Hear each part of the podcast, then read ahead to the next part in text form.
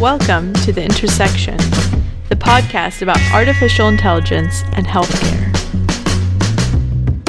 Hi everyone, uh, this is Jean. Hi everybody, this is Maxime. We are very happy to uh, discuss with you today again for our third episode. Uh, today we're going to talk about a study that has been published in uh, Scientific Reports, which is called Precision Medicine and Artificial Intelligence, a pilot study on deep learning for hypoglycemic events detection based on ECG. So, uh, Maxime, we often read about precision medicine and artificial intelligence. These two concepts are very often intertwined. Could you maybe explain to us why, in that particular study, they chose to uh, differentiate it a little bit? Sure. So, the concept of precision medicine in this article refers to the idea that to each patient, a specific artificial intelligence model. So, Jean, you must be aware that typically when you train a machine learning model, we employ a data set that is composed of a group of individuals. Right. Right. And then when we deploy that models, we use it at an individual scale. Okay. Right. So every patient to, for every patient, we use the same model that comes from a training that has employed a group of individuals. So here, the authors have um, an alternative strategy where for every patient they train a separate model that is only that are only trained on the data from that patient himself. Okay, so if I understand it correctly, usually we use huge data sets to create one model for every patient, but this is not what they did for that. They trained one model for each patient at an individual scale, right? Exactly. So that in the end, they have what they call a personalized deep learning system. So now, um, regarding your comment about huge data set versus maybe small data set, this depends on the task. So in this particular case, the data source is um, one of the data source is electrocardiograms. So these are time series, right, of um, your heart rate. So even if you have data from a single patient, in principle, d- depending on how many days you have been observing a patient, you could also have a big data set. But for sure, the size of the data set is more restricted than the alternative approach. Okay, so and the reason why we wanted to talk about this one is that their approach to uh, blood glucose monitoring is pretty original, right? Uh, and as Yes. you you know, blood glucose can have very important applications. Uh, typically, we monitor that for a very specific population of patients, mostly diabetic patients, because they do not have their own insulin and they rely on uh, injections to regulate their own glucose level. Uh, usually, this is performed before meals and at bedtimes, and in most cases, uh, it will require to draw a very small sample of blood and uh, put it on a fingertip and place it on a disposable test strip. And you have to keep in mind that they do this kind of thing several times every day uh, for the for their whole life, So you'd say you typically have two measurements per day. at least. At least. Usually, But it's a it- discrete It can be up to uh, four, five, even six, depending of on your uh, own regulation. All Got right.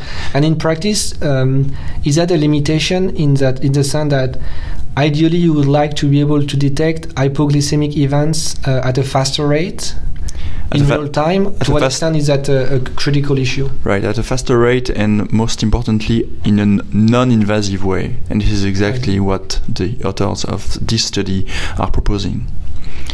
So since hypoglycemia, so low blood uh, glucose, affects the electrophysiology of the heart, an electrocardiogram could be potentially used to monitor blood glucose, right? So, yeah. So can we stop maybe here for a second because it's not very intuitive to me necessarily. But you're saying that when your um, blood levels of glucose um, decrease, your heart rate pattern changes. Yeah, the, the heart's electrophysiological activity will be modified by that, yes. And, does you- it you- modify in a way that you will be able to explain, or it's a complex change? Um, it's a pretty complex change, and it can uh, depend and vary depending on the individual and the patient. I see. So, So that's that- why it's so that's I guess yeah, as, you're saying, that's why I guess an artificial intelligence solution that can understand this pattern is relevant here. Okay, so just to give a little bit more context, you need to know that traditionally, uh, in order to monitor the electrophysiological activity of the heart, you need to perform an EKG or an electrocardiogram. That exam will produce a curve with, with very distinctive normal or pathological features that reflect not only blood level of glucose but many different chemical balance or imbalance in the body.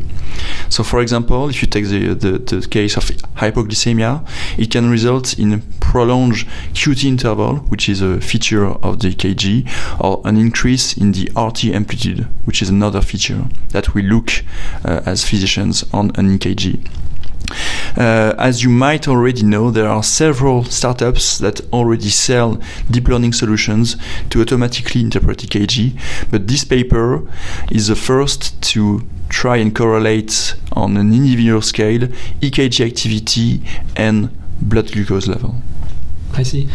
And what is the potential impact of, of such a work? Like, not necessarily this paper itself, but let's say if it turned out that we could correlate heart signal with um, glucose levels in the blood, what, what, what would be the technological outcome of this down the road? Well, the implications are really, really relevant because, as we said, it can be very cumbersome to uh, monitor your own blood glucose several times a day, and being able to do that in a completely non-invasive way would be very, very interesting, right? But then you would tell me, okay, it's nice, but if I need to put electrodes on my body uh, to perform an EKG each time, it doesn't make any sense. And I would argue that you are actually right. But with the latest wearables, such as Apple Watch or Fitbit or whatever, you, we are starting to be able to record an EKG uh, on the spot without any additional device several times a day as much as we want. So we could imagine that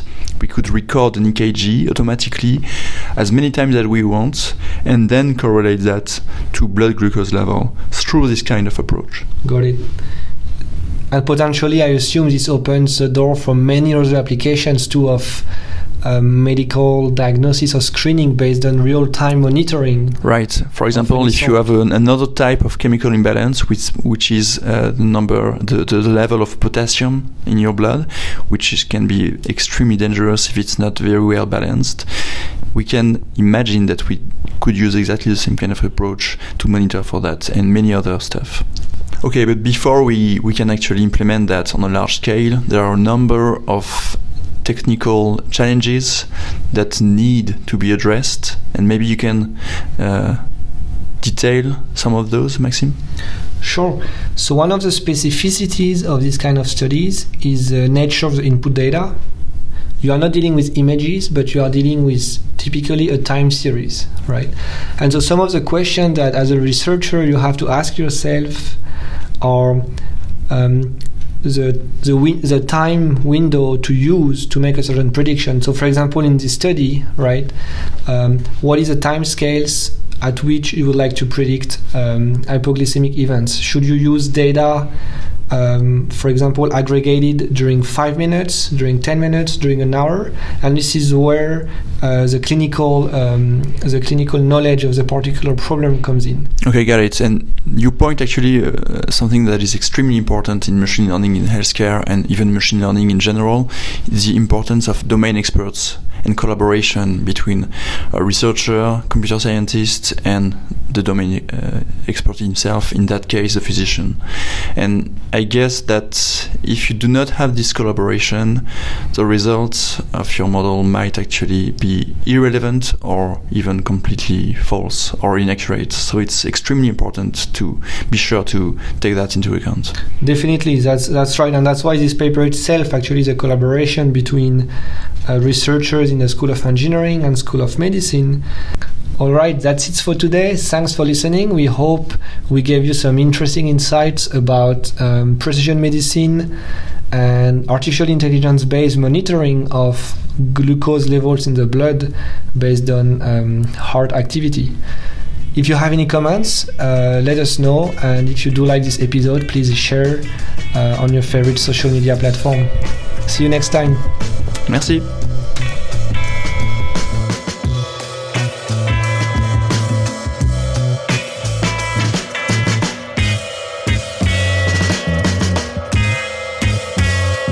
This is The Intersection